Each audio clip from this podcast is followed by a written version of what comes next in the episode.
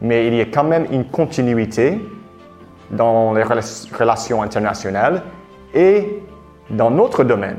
La coopération militaire, c'est toujours quelque chose qui peut, c'est un socle de notre, coopération entre nos deux pays. Même lorsqu'il y a des hauts et des bas sur le plan politique ou diplomatique, la coopération militaire, ça reste très stable. On m'a dit que c'était toujours, c'était déjà le cas en 2003 en Irak. Évidemment, c'était une période de différents politiques très importants entre nos deux pays. Mais quand je parle avec des militaires américains qui étaient, qui travaillaient en France à l'époque, ils disent que dans les domaines de la coopération militaire et du renseignement, ça continuait sans problème. Bienvenue dans Défense Zone, le podcast qui traite des questions de défense et de sécurité à travers des entretiens avec des militaires, des membres des forces de l'ordre, des personnalités politiques ou encore des entrepreneurs. Cette semaine, nous avons rendez-vous à l'ambassade américaine à Paris avec le colonel Allen Pepper. Cet officier de l'US Army occupe le prestigieux poste d'attaché de défense des États-Unis en France. Avec lui, nous allons parler de diplomatie, des enjeux militaires de demain ainsi que de géopolitique. N'oubliez pas de vous abonner au podcast et également à notre magazine papier en vous rendant sur le site défense-zone.com ou en cliquant sur le lien en description de cet épisode. Nous vous souhaitons une bonne écoute. Donc nous sommes à l'ambassade américaine en France, à, Paris, euh, avec le colonel Alan Pepper. Est-ce que vous pouvez vous présenter? Oui, euh, donc euh, comme vous venez de le lire, je suis le colonel Alan Pepper. Je suis l'attaché de défense des États-Unis ici en France. je suis là depuis deux ans et demi et je suis euh, officier de l'armée militaire américaine. Euh, j'ai commencé dans l'armée à l'âge de 17 ans. Donc, euh, j'ai, commencé à West Point, j'ai fait West Point, je suis sorti en, en 93 comme officier d'infanterie. Après la, le cours d'application d'infanterie et d'autres formations typiques pour un fantassin, parachutisme, rangers, euh, je, suis allé euh, pour ma première affectation dans l'infanterie, c'était l'infanterie légère, au Hawaï. Euh, par la suite, j'ai servi aussi dans l'infanterie mécanisée en Europe. Et après une douzaine d'années dans l'infanterie, j'avais déjà un master et j'ai parlé quelques langues étrangères. Donc, j'avais l'opportunité de faire une transition dans l'armée vers ce qui s'appelle Foreign Area Officer, c'est-à-dire un spécialiste euh, dans une région du monde. Donc, euh, je suis euh, devenu Foreign Area Officer pour l'Afrique subsaharienne. Et donc, depuis 16 ans, je travaille dans ce domaine-là. c'est-à-dire, soit je suis affecté dans, dans des pays africains, soit je travaille dans un, état-major, dans un, commandement qui est lié d'une manière ou d'une autre à l'Afrique. Et puis j'arrive maintenant vers la fin de ma carrière euh, et j'ai eu cette belle proposition de terminer la carrière à Paris comme attaché de défense. Et j'étais très, très satisfait de cette euh, proposition parce que ça m'a permis d'abord de, venir euh, vivre dans une ville qui est vraiment euh, euh, mythique pour les Américains et en même temps continuer à travailler sur les questions africaines. Parce que, comme vous le savez très bien, euh, pour la France, l'Afrique est, très importante. Et donc, je pense que je peux quand même apporter ma petite pierre à la coopération franco-américaine dans le domaine militaire concernant l'Afrique. Oui, on a, beaucoup parlé dans le podcast euh, de, l'opération Barkhane. On a pu s'y rendre aussi pour faire des épisodes là-bas. Euh, l'armée américaine est, présente euh, au Sahel. C'est pas forcément quelque chose qui fait la une des journaux, même pas forcément aux États-Unis. Beaucoup de gens aux États-Unis ne savent pas que l'armée américaine est, là-bas. dans quelle mesure ça fait partie de vos, de vos missions ici, la, la, relation avec l'armée française sur place là-bas? Oui les chiffres ne sont pas euh, classifiés. Je peux vous dire qu'il y a un millier de, militaires américains en Afrique de l'Ouest, disons. Ils ne sont pas tous engagés dans la lutte contre les groupes terroristes, mais pas mal d'entre eux sont engagés dans, les opérations, euh, et surtout en soutien des opérations françaises dans la région. Euh, donc, nous travaillons souvent dans la coordination, soit des opérations, soit des décisions euh, plutôt, euh, pas, forcément politiques, mais stratégiques concernant notre engagement militaire en Afrique. C'est intéressant pour nous parce que quand je suis venu ici, je savais que je serais certainement euh, appelé à travailler avec le commandement européen, le commandement interarmé euh, américain pour l'Europe, c'est-à-dire UCA. Mais ce que j'ai appris tout de suite après mon arrivée, c'est que la France est présente dans toutes les régions du monde avec des forces opérationnelles. Par conséquent, tous nos commandements interarmée travaille avec les forces armées françaises. Donc, il est vrai que UCOM euh, vient, ici avec des, visiteurs de haut niveau de temps en temps, mais ce n'est pas uniquement UCOM.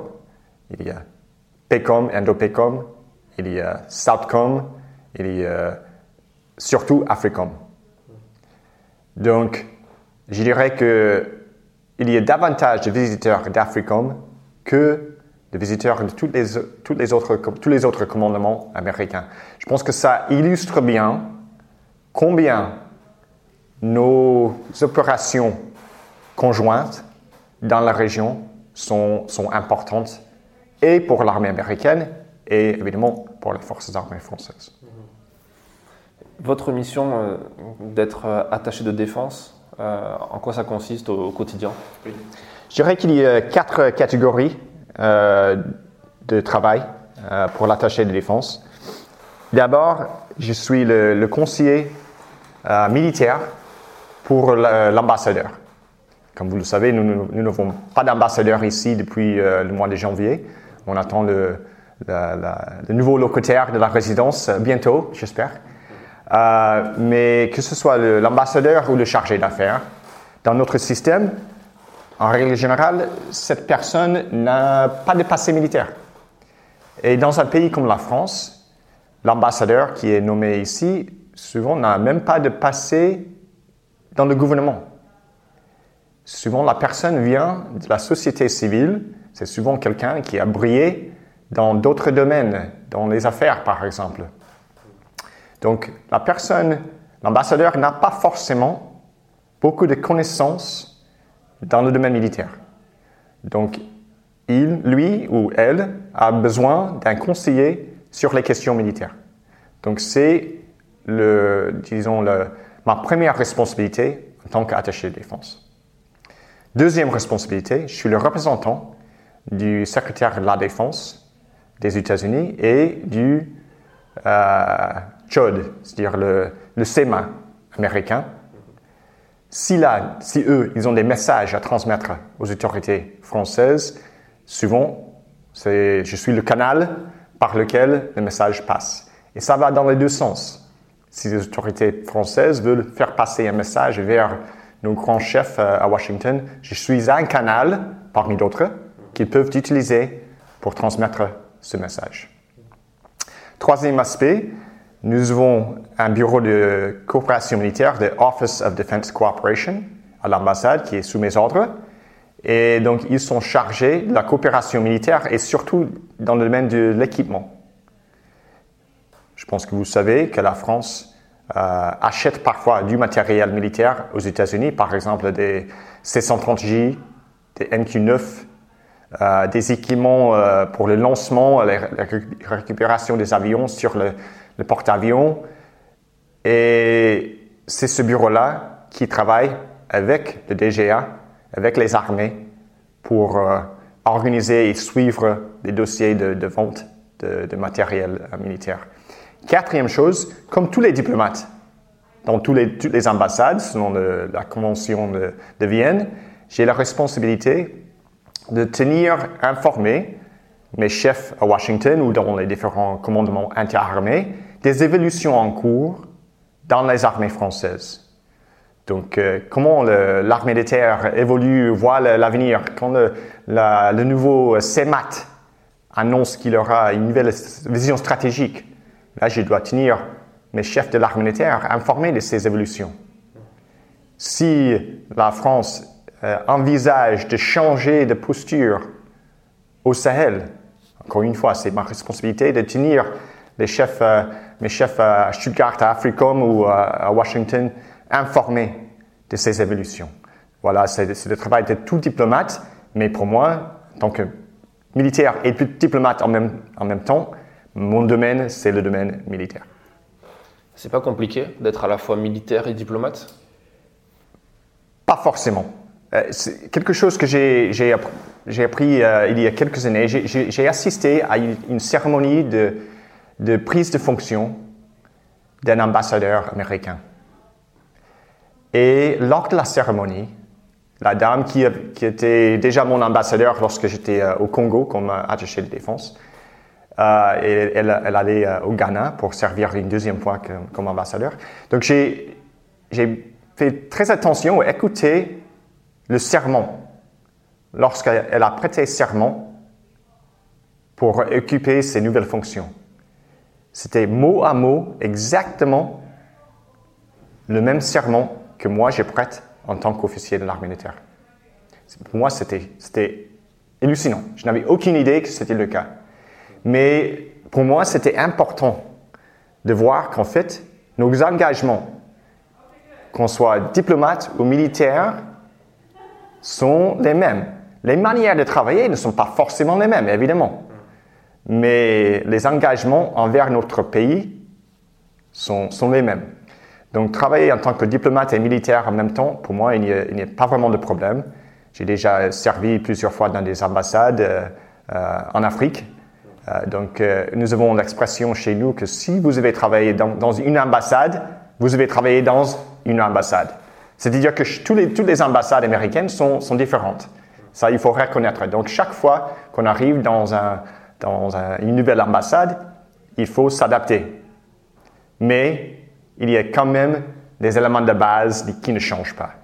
Et là, euh, je, suis déjà adapté à, ce travail dans, les ambassades depuis, plus de 15 ans. Donc, euh, ça va. D'accord. Oui, c'est le métier, le métier d'un diplomate. La finalité, c'est d'éviter d'aller jusqu'au conflit, euh, le conflit armé. Alors qu'un militaire, le but du jeu pour lui, c'est de se préparer au mieux et de savoir comment faire. Oui, mais personne ne veut éviter le, conflit plus qu'un militaire. Euh, ça, nous savons. Euh, parce que qui, qui, sont les premiers à, payer les conséquences d'un conflit? Évidemment, ce sont les militaires.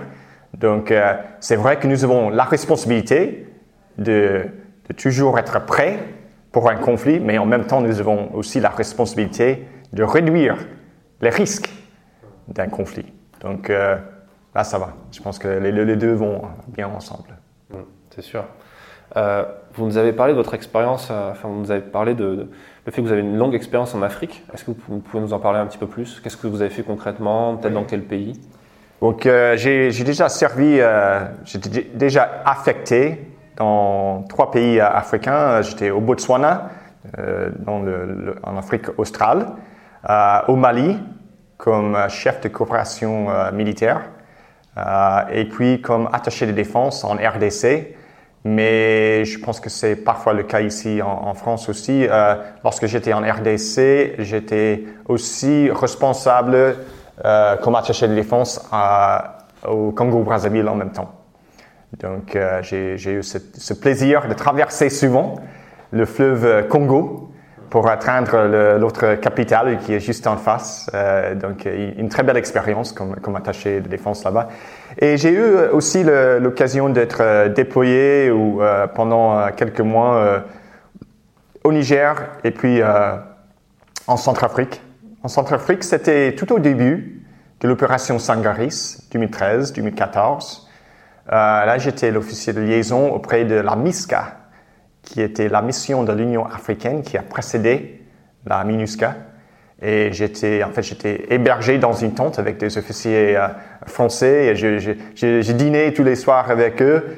Et, donc, j'ai développé vraiment une, euh, une appréciation très positive de l'armée française lorsque j'étais en Centrafrique. J'ai vu la rusticité des unités qui étaient là. C'était le 8e RPNA à l'époque qui, formait le, disons, le, gros du contingent. Et puis c'était des, euh, euh, des, chasseurs alpins qui, sont, qui, qui, ont pris la relève après. Et j'étais vraiment euh, très impressionné par leur, et, et leur volonté d'agir, d'opérer dans un terrain difficile, avec des pertes humaines, des pertes matérielles, et franchement, euh, des situations extrêmement difficiles sur le plan euh, mental de voir. On, a tous entendu parler des, crimes de guerre, euh, des crimes contre l'humanité, etc. en, en Centrafrique dans cette période-là. Mais j'ai vu des militaires français qui, qui, sont restés très, très engagés euh, et qui, euh, qui opéraient sans cesse pour rétablir une certaine stabilité dans le pays. Euh, donc j'étais, j'étais très impressionné et cela est resté dans mes esprits depuis, dans mon esprit depuis, parce que chaque fois que, qu'on parle d'une opération qui a eu lieu, par exemple, au Mali, je euh, euh, qui est une opération faite par les forces armées françaises. Je, pense à ce que j'ai vu sur le terrain moi-même il y a quelques années et j'ai vu euh, une armée vraiment professionnelle. Quel regard vous portez sur, sur l'armée française justement en dehors de ce, cet aspect rusticité? Et quel regard vous portez sur l'opération Barkhane en cours, ou les opérations au Sahel en général? Oui. Euh, bon, comme euh, je viens de le dire, c'est une armée euh, professionnelle. Ça, on peut dire armée professionnelle, ça peut, ça peut dire que ce n'est pas uniquement des, des, gens qui sont des, des conscrits, c'est ça le mot en français, euh, des, qui sont des appelés. Évidemment, ce n'est pas une armée d'appelés, mais je veux dire, c'est beaucoup plus que ça. C'est une armée qui a des officiers, des sous-officiers qui, qui, sont, qui, qui sont vraiment bien formés et qui connaissent très très bien leur métier. Donc euh, c'est déjà euh, très important. Et je vois que c'est une armée, c'est un pays en fait, qui s'oriente vers l'action. Il y a d'autres pays qui ont des forces armées qui sont en fait euh, bien formées, mais c'est souvent un outil qui reste dans la boîte à outils, qui n'est pas utilisé. C'est un choix politique pour ces pays-là. Mais la France voit le monde autrement la France voit que l'outil militaire a sa place et il, doit être, il peut, peut être utilisé, il doit être utilisé dans certains cas. Donc, c'est une armée qui est souvent appelée à être engagée sur le terrain. Et, euh, et ça se voit dans les, euh, dans les opérations parce que vous avez des éléments très expérimentés euh, qui savent opérer, qui savent travailler avec d'autres armées, que ce soit des armées très avancées, comme les armées euh, otaniennes, ou avec les armées, euh, disons, moins euh, dotées d'équipements, etc., comme la, la, plupart des armées africaines.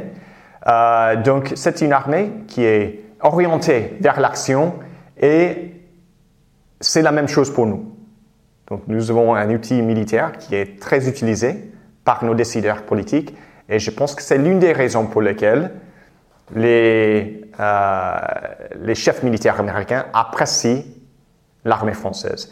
Avant de venir ici en France, euh, je savais que j'allais servir comme attaché de défense, donc euh, j'ai pris le temps de,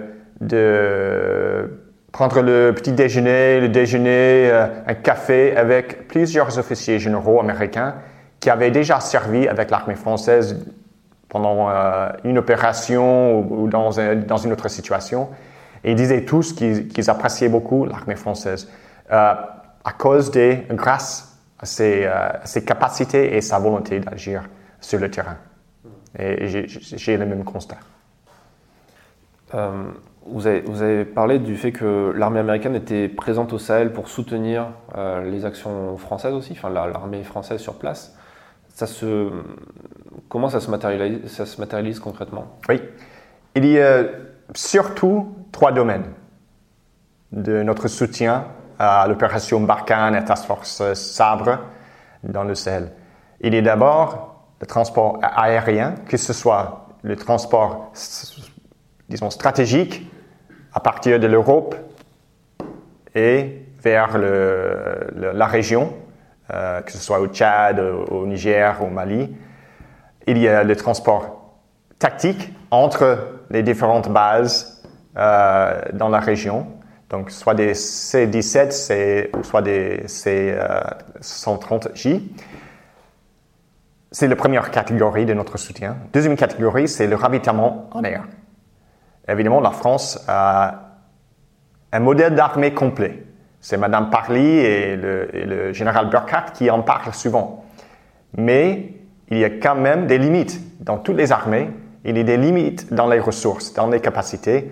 Donc l'armée française n'a pas suffisamment de ravitailleurs pour mener toutes les opérations qu'elle veut mener sur le terrain dans la région. Donc la France fait appel à l'armée américaine pour ravitailler des avions français euh, lors des opérations. C'est la deuxième catégorie. Troisième catégorie, c'est le soutien dans le domaine du renseignement.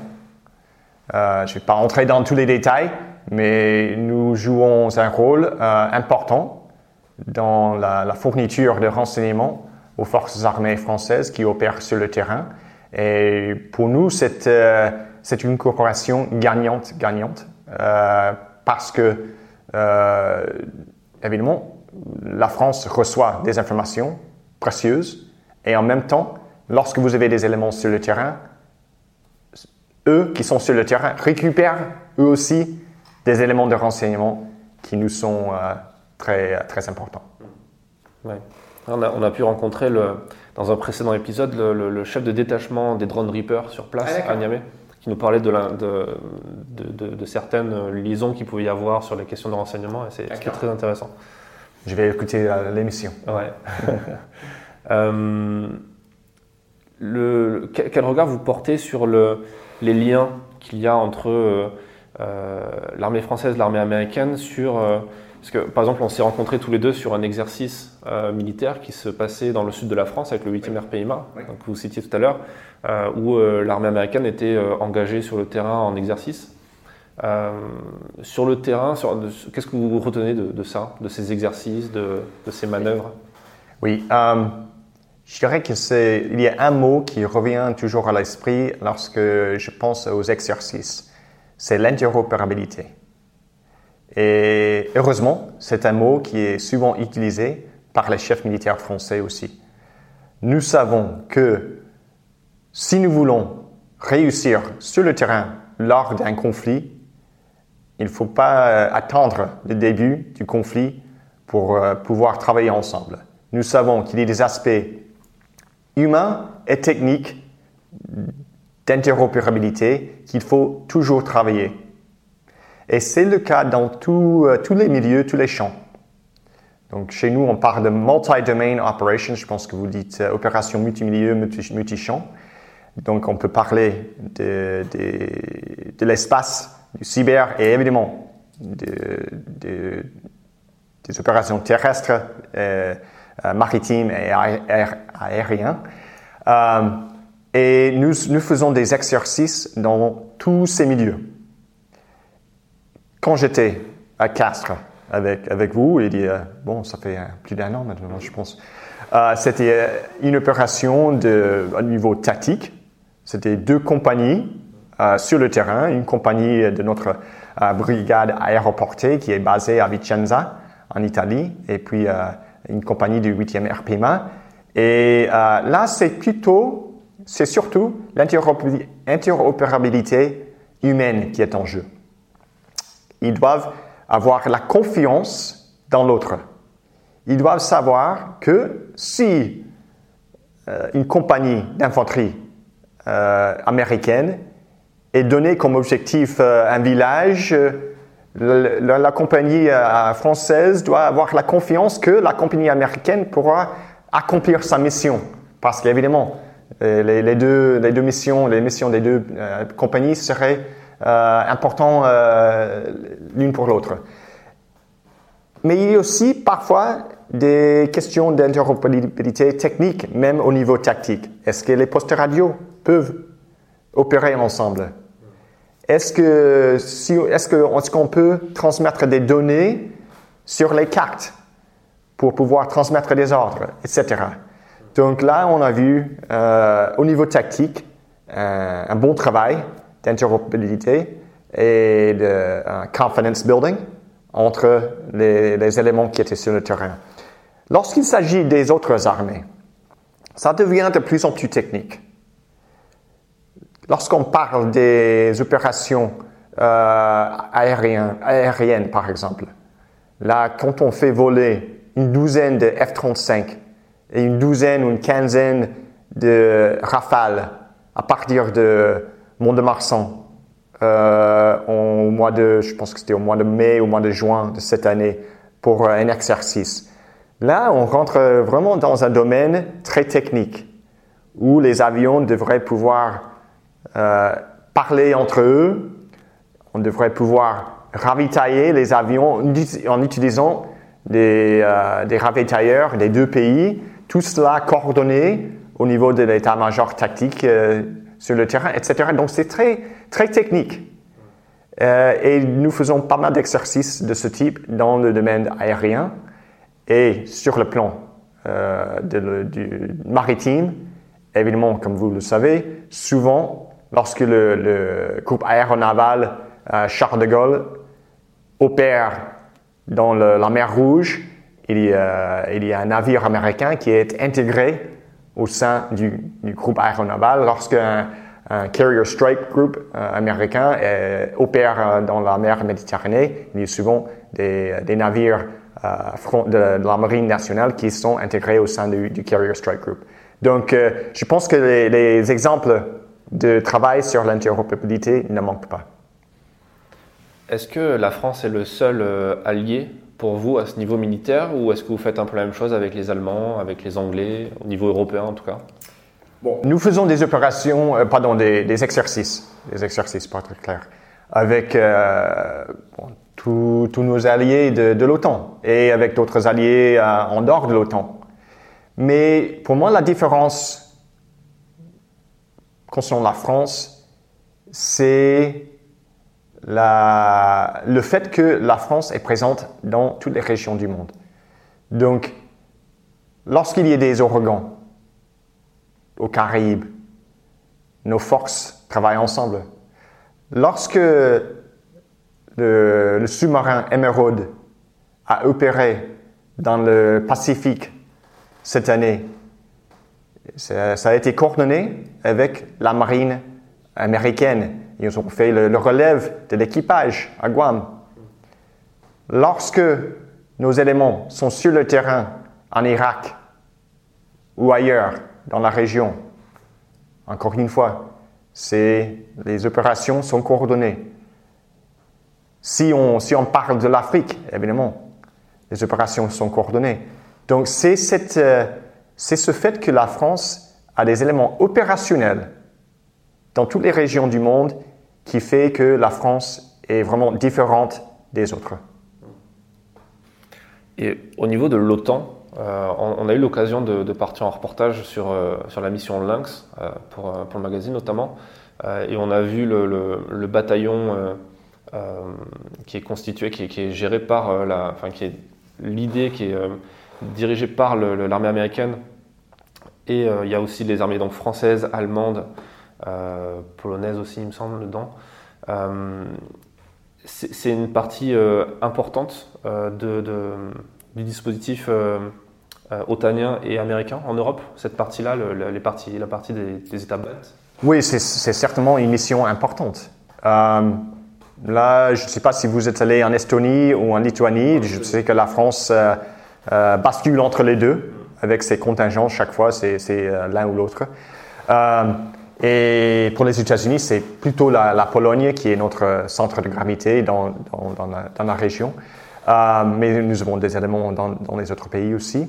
Euh, donc oui, c'est important. C'est une mission qui a commencé, si je me souviens bien, en 2014 ou peu après, quand la Russie a envahi la Crimée, les pays de, l'Est de l'OTAN avaient vraiment des, des, soucis importants de ce qui viendrait après. Donc ils ont demandé une présence renforcée des, des autres alliés, des autres armées de l'Alliance, et nous avons répondu à cet appel. Et, évidemment, la France, elle aussi, euh, elle le fait depuis un, de, depuis un certain temps. Et je pense que sa participation est importante montrer d'abord que nous sommes là, montrer aux adversaires et à nos alliés que nous sommes là, c'est une chose. Deuxième chose, ça revient à la question de l'interopérabilité. Quand je parle avec euh, certains chefs euh, euh, français de, de, de l'armée de terre, ils me, ils me parlent de, des exercices sur le terrain et avec les Britanniques et avec les Allemands. Et combien c'est fructueux ces, opérations, ces missions, parce, parce que ça, ça donne l'occasion de travailler ensemble sur un terrain d'intérêt commun, euh, en dehors des, euh, des centres d'entraînement en France ou en Allemagne, et, c'est super pour, euh, pour tous les, tous les, toutes les armées qui sont engagées. Donc c'est important, et sur le plan politique, pour porter un message, et sur le plan euh, disons, de, de, readiness, on dit chez nous, d'interopérabilité, d'être prêt pour des opérations euh, à l'avenir. Quelle est la vision que vous portez sur, euh, sur l'OTAN aujourd'hui, ici, en étant à Paris, en étant en Europe Quel regard vous portez sur l'avenir de l'OTAN? Oui, je dirais que je suis, je suis, plutôt optimiste. Je sais que c'est pas souvent ce qu'on qu entend ici euh, à Paris, il y a d'autres points de vue concernant l'Alliance, mais je suis plutôt optimiste quand je vois combien l'Alliance s'est transformée. Nous voyons que l'Alliance, l'organisation s'est beaucoup transformée euh, pour répondre à de nouvelles exigences, à de nouvelles responsabilités. Euh, on n'aurait pas pu imaginer les opérations, par exemple, euh, en Irak, euh, en Afghanistan, euh, dans d'autres régions, au début. Mais à la fin de la, guerre froide, nos chefs ont su trouver une manière d'adapter l'outil militaire à la situation qui était en cours d'évolution. Donc, si ça s'est déjà fait par le passé, je suis plutôt optimiste qu'on sera en mesure de le faire euh, à l'avenir aussi. Euh... Et, et, pour revenir à, à la question de, de combien d'années, on va, c'est plus de 70 ans, excusez-moi. euh, dernièrement, il y a eu le, les élections dans, dans votre pays. On est sur une nouvelle administration. Est-ce qu'il y a quelque chose qui change fondamentalement pour vous, en dehors des, des, aléas d'ambassadeurs de, qui sont rappelés, etc. Est-ce que pour vous, ça change quelque chose sur votre mission? Sur la mission, pas énormément. Donc, ce qui a changé euh, très concrètement, c'est que dans un pays comme la France, l'ambassadeur américain est désigné par le président. Ce n'est pas un diplomate de carrière. Donc, à la fin du mandat présidentiel, l'ambassadeur quitte donc c'est la fin de son séjour dans le pays. Donc pour le moment, on attend la, prochaine personne. Je dirais, c'est pas un secret, le, nom est, déjà sorti. Euh, on attend son arrivée maintenant. Donc c'est un changement avec une nouvelle administration. Mais heureusement, nous avons des diplomates de carrière très expérimentés ici à Paris qui peuvent remplir le vide sans aucun problème. Euh, donc, pour moi, il y a très très peu de, de différence dans mon travail entre le travail sous l'administration Trump ou sous l'administration Biden. Et j'ai déjà vécu ce, cette même chose entre l'administration euh, Obama et l'administration Trump lorsque j'étais l'attaché de défense en RDC. Évidemment, les hommes ont des styles très différents mais il y a quand même une continuité dans les relations internationales et dans notre domaine, la coopération militaire, c'est toujours quelque chose qui peut, c'est un socle de notre, coopération entre nos deux pays. Même lorsqu'il y a des hauts et des bas sur le plan politique ou diplomatique, la coopération militaire, ça reste très stable. On m'a dit que c'était toujours, c'était déjà le cas en 2003, 2002-2003, lors de la, première euh, euh, opération en Irak. Évidemment, c'était une période de différents politiques très importants entre nos deux pays. Mais quand je parle avec des militaires américains qui étaient, qui travaillaient en France à l'époque, ils disent que dans les domaines de la coopération militaire et du renseignement, ça continuait sans problème. Et, je pense que c'est le cas aujourd'hui. D'autant plus qu'il y a aussi des. Vous avez parlé euh, de, de, l'industrie euh, qui a derrière, de l'industrie de l'armement. La France achète beaucoup de matériel aux États-Unis.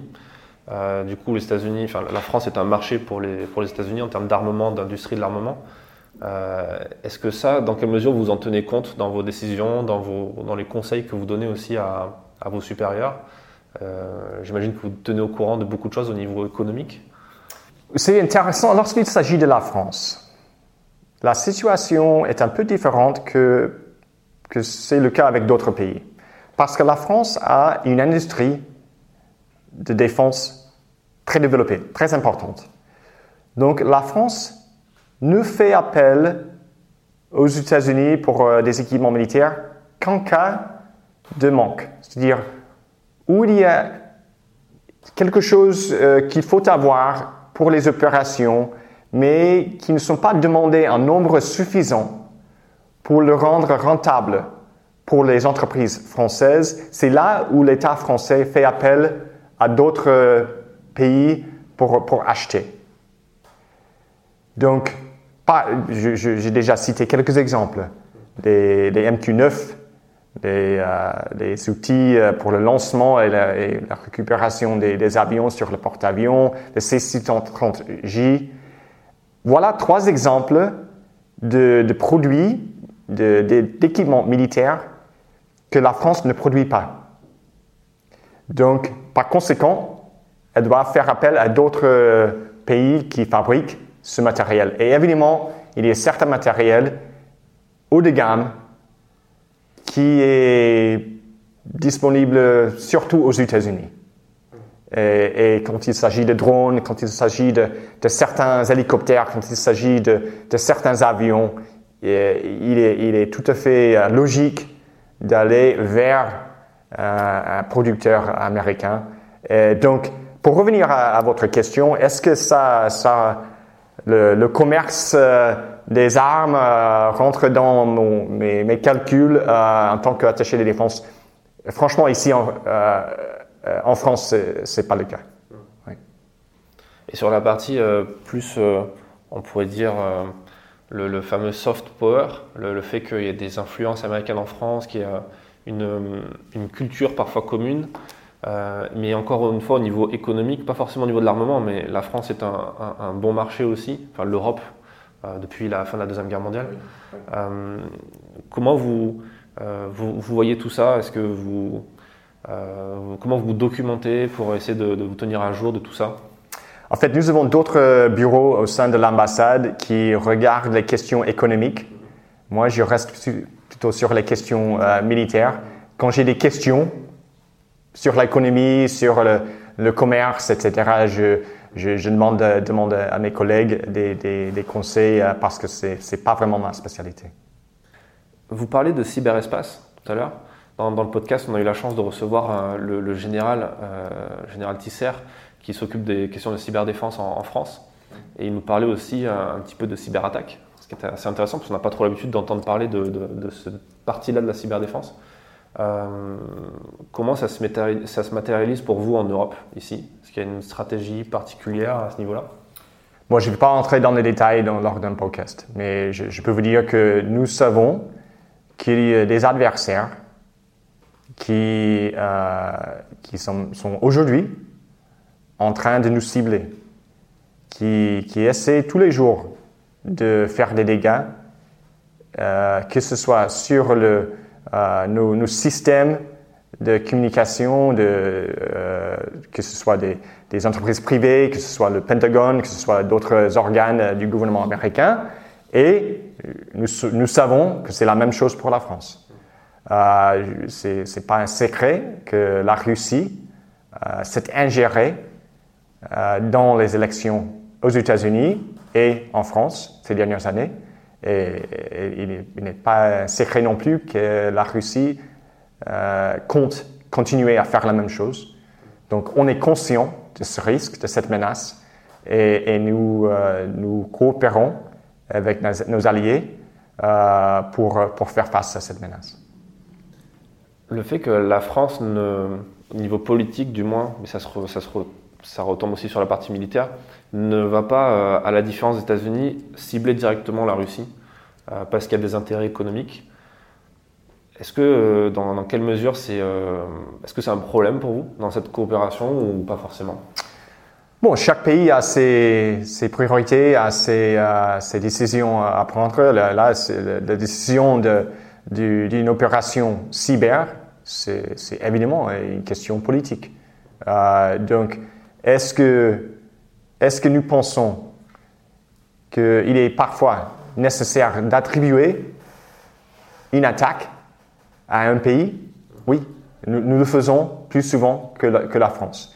Et, et, nous voudrions parfois que nos alliés le fassent plus souvent, que nous, nous disions haut et fort que tel ou tel pays à perpétrer une attaque sur nos systèmes, sur, euh, sur nos sociétés, euh, etc.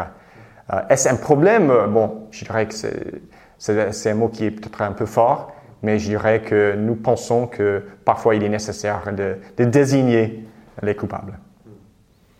En, en, France, il y a une volonté de, de monter en puissance au niveau de la cyberdéfense. L'armée recrute des cybercombattants, met beaucoup de budget sur, sur la table. Est-ce que c'est pareil aux États-Unis? Je n'ai pas les chiffres en tête euh, concernant les, effectifs, euh, mais nous savons, euh, et c'est le cas dans toutes les armées de l'armée américaine, que l'aspect cyber devient de plus en plus important. On ne peut pas imaginer une opération aujourd'hui sans tenir en compte l'aspect cyber. Donc ça, c'est sûr. Même au niveau vraiment tactique, on, entre, rentre déjà dans le domaine cyber, dans, ces, questions cyber. Donc, euh, je dirais que ça, occupe une place de plus en plus importante euh, dans notre planification et dans l'exécution des opérations. Euh, mais quant au nombre de, de personnel, je ne suis pas en mesure de, vous en parler. Vous parlez de la vision stratégique du SEMA, qui donc l'actuel SEMA et l'ancien SEMAT, donc le général Burkhardt, qui avait déjà une vision stratégique de l'armée de terre qui allait vers la haute intensité, donc vers le combat qui ne serait plus vraiment asymétrique comme il est aujourd'hui. Euh, c'est quoi votre vision par rapport à ça? C'est très bien, très bien euh, aligné à la vision de nos chefs. Je sais que l'alignement, c'est un gros mot ici en France, euh, mais euh, je dirais que pour une vision de l'avenir d'un conflit, là, on peut être aligné sans, sans, euh, sans trop faire des, sans faire trop de dégâts. Euh, quand le général euh, Cavoli, qui est le commandant des forces terrestres américaines en Europe, euh, parle de sa vision des prochains conflits. C'est toujours des conflits de haute intensité. Donc il faut se préparer pour cette éventualité. Et je pense que quand on entend le général Burkhardt parler de cette possibilité, une chose que j'apprécie énormément, c'est le fait qu'il qui dit qu'il faut tout faire pour l'éviter. On doit se préparer pour être prêt, mais en même temps, il faut tout faire pour l'éviter. Donc il faut gagner dans la compétition pour éviter le conflit. Et je pense que nous avons cette même vision. Donc quand on parle de Great Power Competition, parfois ça, ça un peu euh, les interlocuteurs. Mais en fait, je pense que l'idée, c'est la même. Nous voulons gagner dans cette phase de compétition afin d'éviter un conflit de haute intensité. Donc là, je pense qu'on est quand même aligné d'une manière. Est-ce que quelque part, quand on regarde un peu l'histoire, on n'est pas en train de se diriger vers, euh, d'une façon ou d'une autre vers une autre guerre froide où euh, c'était la même logique de vouloir gagner la compétition en s'armant, en s'équipant? Il y a des parallèles. Euh, on ne peut pas le nier, mais on ne cherche pas une nouvelle guerre froide, ça c'est sûr. Mais il faut être prêt. Donc ça donne forcément quelques aspects similaires à ce qu'on a déjà vécu par le passé. Mais je pense qu'il faut aussi reconnaître que dans la guerre froide, on avait un opposant en face qui était faible sur le plan économique. Ce n'est pas le cas aujourd'hui. Donc, la menace aujourd'hui, je pense qu'on peut constater que c'est peut-être encore plus important. C'est moins, c'est moins visible parfois, mais les capacités de la Chine sont, d'une manière au moins, plus importantes que celles de la Russie. Ils ont moins de missiles, d'accord. Ils ont une autre manière de travailler, d'accord. Mais le fait qu'ils aient, aient, une économie aussi importante qu'elle est, ça donne d'autres possibilités à un adversaire comme la Chine. Heureusement, nos, économies sont très liées. Donc, la Chine est quand même, un acteur logique. Je ne vais pas dire que Xi Jinping, c'est quelqu'un qui, agit de manière illogique. On n'est pas, on n'est pas d'accord avec lui. On n'aime pas les choses qu'il fait. Mais c'est quelqu'un qui sait très bien que déclencher une guerre qui engagerait la participation des États-Unis et des pays européens, ça aurait des conséquences énormes sur l'économie chinoise. Donc, euh, je, pense, j'espère que ça le fait réfléchir avant de faire quelque chose d'inutile. Vous parlez de la Chine, le fait que, que les, les, forces chinoises, euh, enfin que la stratégie change, c'est-à-dire au niveau militaire, c'est-à-dire que jusqu'à maintenant, il n'y avait pas de base chinoise en dehors de la Chine. Maintenant, il commence à y en avoir en mer de Chine, mais aussi euh, par exemple à Djibouti, euh, non loin, quelque part à quelques, quelques kilomètres des bases américaines. C'est n'est pas, pas anodin, c'est pas une surprise, disons. C'est clair. Surtout que c'est même un déploiement en masse, puisque c'est une base qui peut accueillir jusqu'à 10 000 soldats. C'est l'équivalent d'une brigade euh, de l'armée de terre ici. Quelle vision vous avez sur ça? Bon, évidemment, l'idée que nous avions de la Chine comme uniquement puissance régionale, concentrée sur euh, ses alentours euh, d'une portée euh, très limitée, cette vision n'est plus juste. Évidemment, la Chine a des visées plus importantes. quand on voit comment la Chine crée des îlots contre la loi internationale pour et créer des bases euh, militaires sur ces îlots euh, artificiels. Quand on voit la base à Djibouti, on voit que euh, la Chine a des, objectifs beaucoup plus loin. Et il est important que nous continuions à, renforcer ou à, pardon, à opérer dans la région, dans ces régions-là, pour montrer que nous sommes présents, nous respectons la règle de, la, règle de conduite euh, euh, internationale et il faut que tous les pays euh, fassent de même. En Afrique, l'emprise chinoise est de plus en plus grande dans pas mal de pays. un peu moins en, Afrique de l'Ouest parce que la France est très présente aussi. Est-ce que vous voyez ça, vous, comme un, comme un territoire qui pourrait être euh, peut-être ce, terrain euh, en guerre pour le coup, au cas où il y aurait une guerre froide un jour entre, on en parle beaucoup dans les médias, entre les États-Unis et la Chine. Il y a ces interdépendances économiques qui font qu'il ne pourrait pas y avoir de conflits ouverts, ce serait très compliqué. Mais il pourrait toujours y avoir des conflits euh, comme il y a eu pendant la guerre froide dans les Balkans ou là maintenant en Afrique. La présence chinoise en Afrique c'est souvent perçu comme une menace.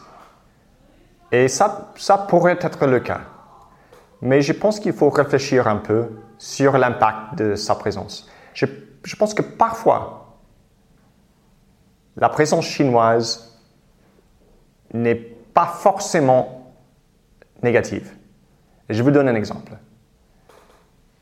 Nous savons tous que les pays africains ont besoin de, créer des, industries, ont besoin d'exporter, ont besoin de commerce pour pouvoir développer.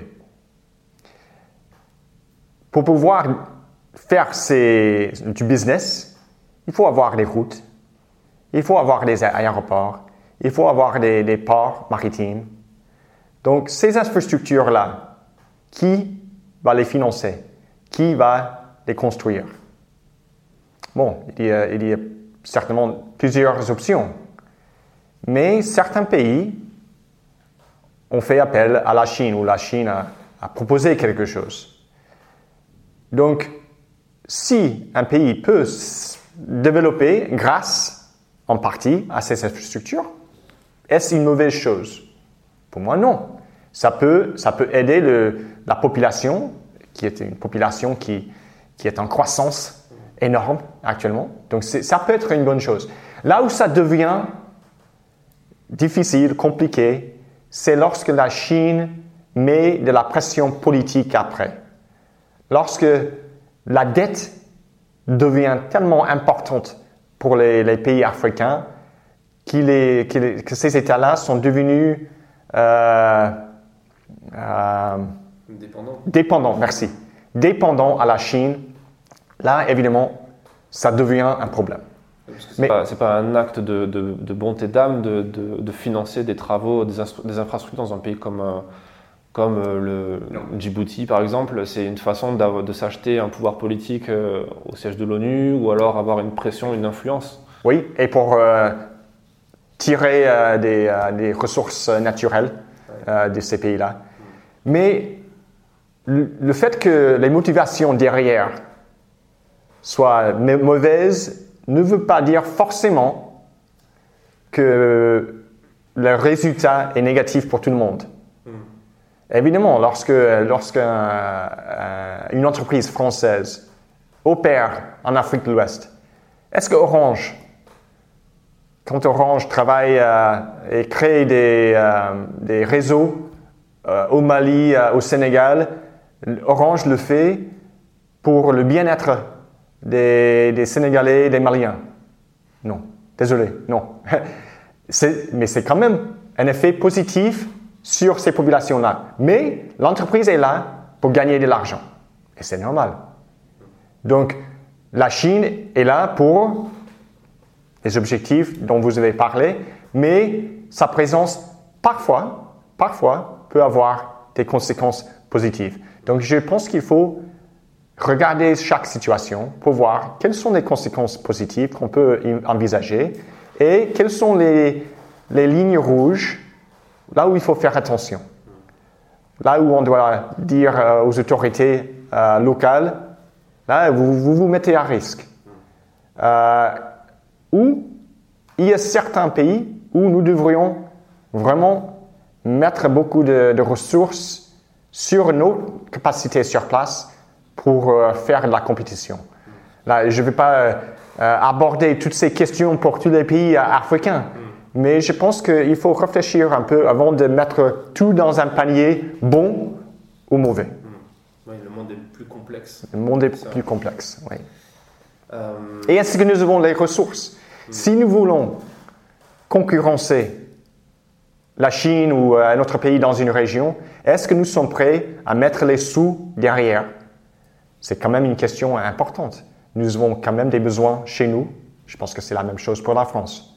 Euh, donc, euh, c'est pas toujours évident. Exactement.